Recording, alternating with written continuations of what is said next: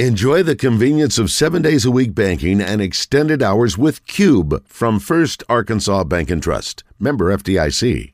All right, Tom Murphy standing by on the Brandon Moving and Storage Hotline. Let's bring him in to talk about all the things. Tom, Arkansas getting screwed by the officials. We got offensive coordinators going to, I don't know, browner pastures maybe. A lot of confusion this week, and then we got the return of old Dan Enos back to Fayetteville. So plenty to chop up at this point, my friend. How are you? I'm doing great, and you're right, man. Lots of things on my mind. Heard you guys talk about officiating. And by the way, in the women's game last night, super well competed. You got to give them credit. But they had a shot clock violation in the final 2 minutes that was just a killer possession, and then wound up with, like, taking a three on another one. So their in-game offense in the half court was not ideal, but you got to give them credit, and all those things you guys just said, yeah, there should be an NCAA tournament team, all that.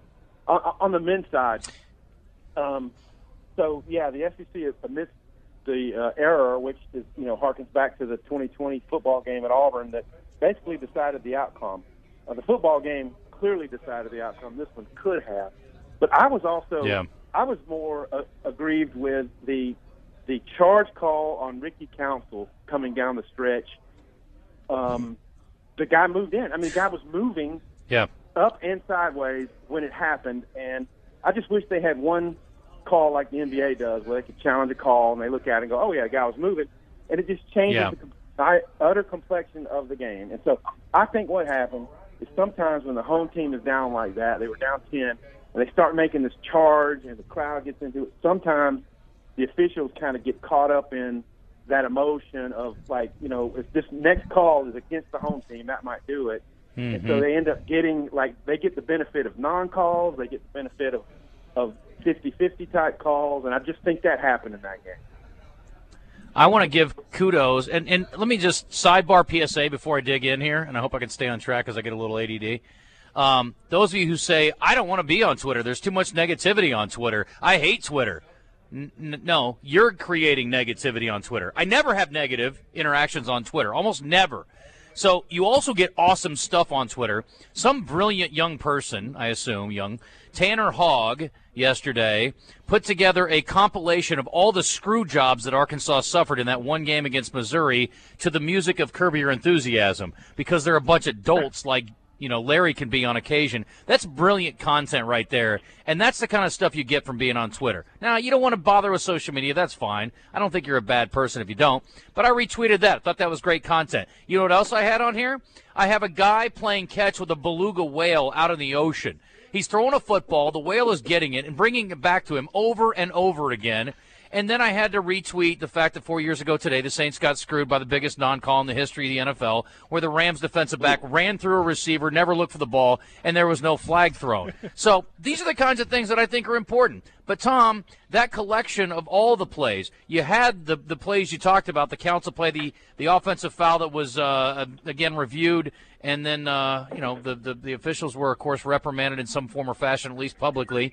And then we didn't even mention the call where the mystery Mitchell foul that was a complete joke. They didn't even address that one. And the phantom call that the guy saw. I mean, come on, man. It was rough day for the officials that day. Yeah, there was a little bit of instant karma on that one because he didn't make the free throw, so he didn't deserve it. Golston didn't deserve it. However, it fouled Mitchell out of the game. The one on Devo fouled him out of the game. Now, Kamani, he gets in there and hacks, and his five were probably deserved. But I think if Jordan Walsh doesn't foul out of the game, and he had a ticky-tack.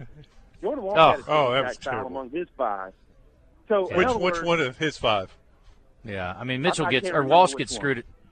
Yeah, Walsh gets screwed every game. I mean, it seems like to me too, Tom. But that was the other thing. I asked Devo this yesterday. Devo, I said, how old are you? And he said, I'm 21. I said, when did you start playing competitive basketball? He said, I was 6. So I said, in 15 years, have you ever been a part of a game where four guys fouled out in the same game? And he's like, no. Tom, you've been covering sports longer than Devo's been alive. Have you ever seen a game where four dudes fouled out of a basketball game? Not got ejected because of a fight. Four guys fouled out of a college basketball game, and some other dude had four fouls. Ever? No, I can't remember one ever. I mean, there's probably one back in my days of covering the American South, the Sun Belt, way back, that it probably happened, but I just can't recall it.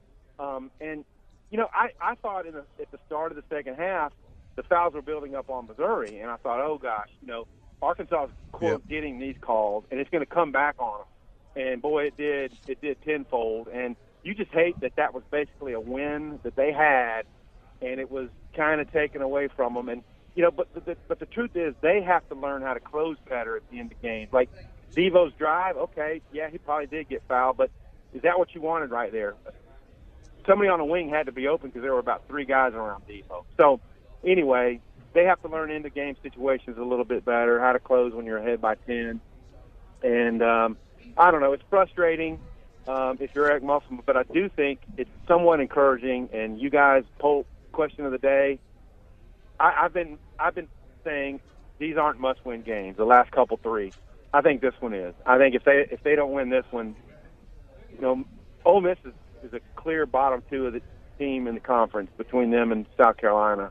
And you can't lose at home to one of the bottom two teams. It's too much to overcome if you don't win this one. Tom, on the Guatney Automotive postgame show after the Missouri game, we had a Razorback fan who was at the game sitting close enough to the floor to where he could hear Missouri's head coach talking to the referees, and he pointed out exactly what you said. And there was a point in the second half where Arkansas had been called for 4 fouls and Missouri had been called for 9. And their coach was pointing it out to the referees at every single available moment to look at the foul total. We're at home. Yeah. How have they been called for 5? How have we been called for 5 more fouls? And I think you're exactly right. Yeah, the officials are human, and they were trying to even that up. They're subhuman. I got a question. We're trying to figure out why Jordan Walsh is targeted. He picks up a lot of fouls, ticky-tack fouls. What is it about him? Someone said yesterday because he's bald that maybe, because he sticks out. Who said that? Somebody online, Twitter, that maybe that helps, that he's an easier target because he doesn't have any hair, and now the word's out. He has a reputation of fouling, and it's easy to find the bald guy on the court. That seems kind of ridiculous to me. It also seems like discrimination. Yeah, let's just say discriminating against the people with alopecia. That seems unfair. Okay, explain it, because I can't explain it. Why does he get called for so many? And so many of them. If you'll be quiet, Tom will explain it. Tom, go ahead. I can't explain it. I think that's deep psychology, and I don't know what percentage chance there's that happens. However, I think he is young, and I think he reaches sometimes. I haven't seen all of his fouls, but I do think he reaches into like the ball is stopped situation, and he's reaching in, and he's got to learn to, you know, not play with his hands as much, you know, the reach-in part. But other than that, I don't know if I care to speculate on the alopecia deal. The comment I got from Musk this week, or after the game, I guess, it indicated to me that he thought the majority of the stuff against Walsh was legitimate, at least in that particular game, because he was, you know. And then even Devo said he's got to learn not to foul as much. So, I mean, I don't think that they're losing sleep over some of the fouls he's been called for, but that one was very ticky-tack, and I think our impression is that he is getting called for ticky-tacks on a regular basis. And I would also say that I hope there's some kind of like questionnaire where they ask officials about certain things and they qualify them in certain ways. And one of the questions should be, do you hate people with alopecia? And if the answer is yes, you shouldn't be allowed to work an Arkansas game. I know that for sure.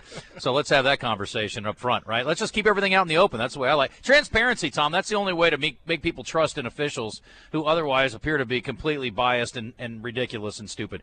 All right, so this Briles thing, we've heard a lot more talk about Briles this week that we have about Enos.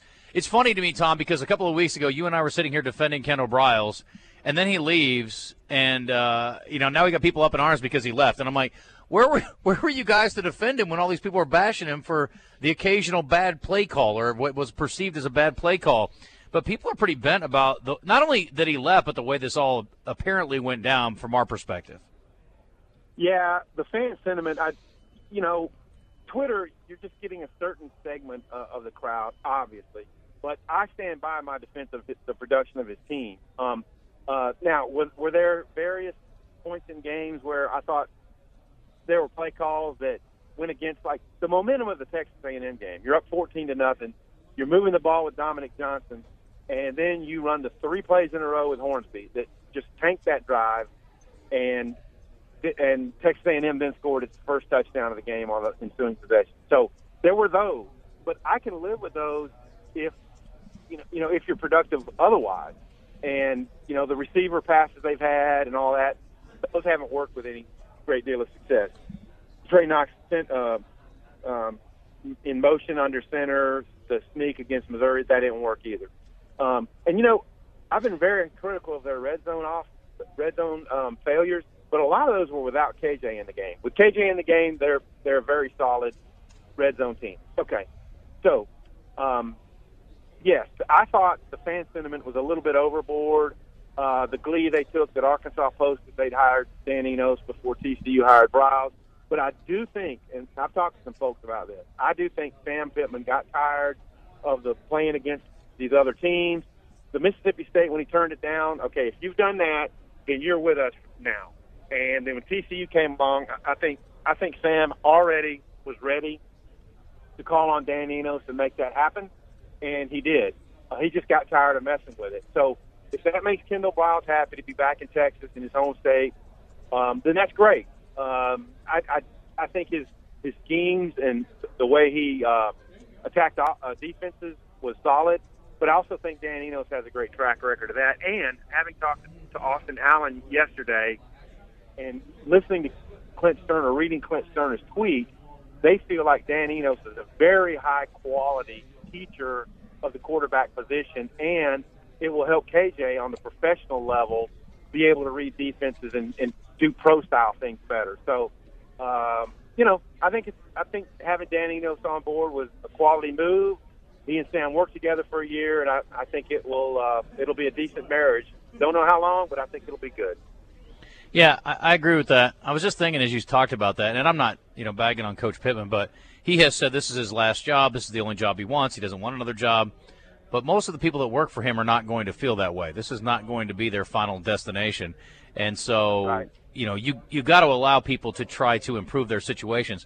And Tom, I didn't realize this until I read your story today, and we were quoting poorly what the figures were because I forgot to take the 30% of the money owed on the contract, and I had TCU paying like $2.5 million to get Kendall Briles. I'm like, oh, 30% of that dummy.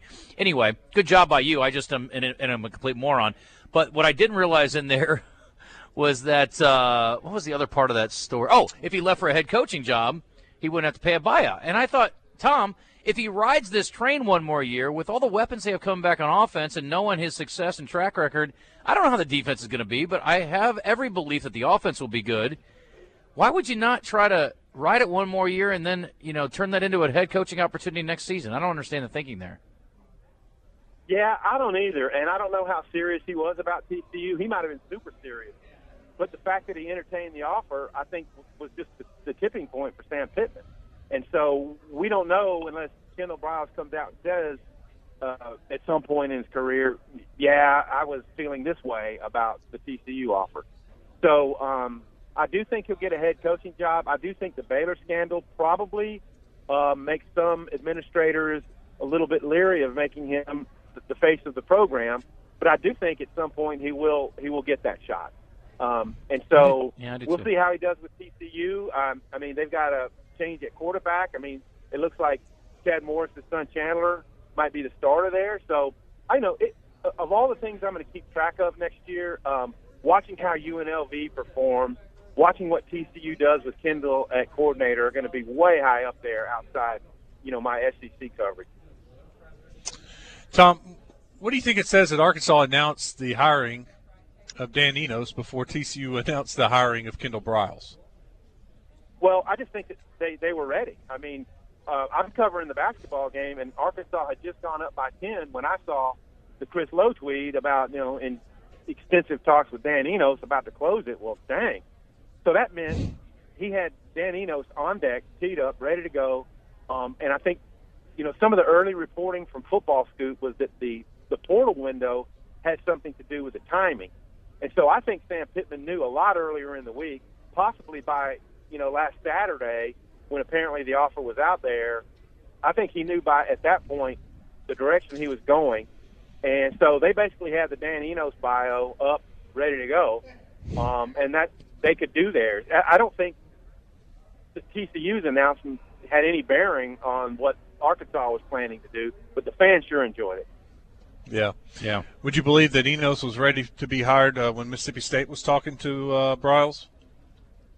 You know, it wouldn't surprise me in the least that when the Mississippi State talk started, Sam's like, okay, let me call my old buddy and say, look, this is going on. There's no telling. Like, Kendall's going to get another job sooner or later.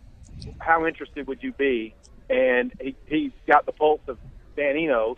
And if that was, yeah, I'd love to come back to Arkansas, then as soon as the next thing came around, the next flirtation, he was ready to go. And so that's why I think they were ready to mobilize, and Dan Enos is on the ground in Arkansas taking pictures and seeing prospects. That was a weird turn of events. And, again, I think the basically let's run it back thing is it was so short-lived and it was so recent that people are, I think, they feel a little bit spurned, you know? Yeah, yeah, you know, and I don't get quite as worked up like as the fans. Yeah, you know, these guys have their, you know, their lives, their careers to think about and all. But it does come back a little bit poorly on Kendall that he did that and then listened to another job offer. So I'm just thinking that the TCU deal in his own state was maybe too much to pass up. Yeah, understandable. I guess in some ways. Anyway, Tom, thank you for the time, my friend. Enjoy the weekend. I didn't catch all that. Was it the NFL? No, I said thank you for the time. Enjoy the weekend. We got to hit a break. Otherwise, I'd love to delve into it. You got any upsets this weekend, or you like all the favorites? Yeah, I just think there's going to be one upset, and I would like it to be the Cowboys. But I think the Bengals, they're probably a slight underdog. The Bengals at the Bills, I get a sniff that could be the upset. Okay, let's go with that. Tom, thanks, buddy. We'll talk next week.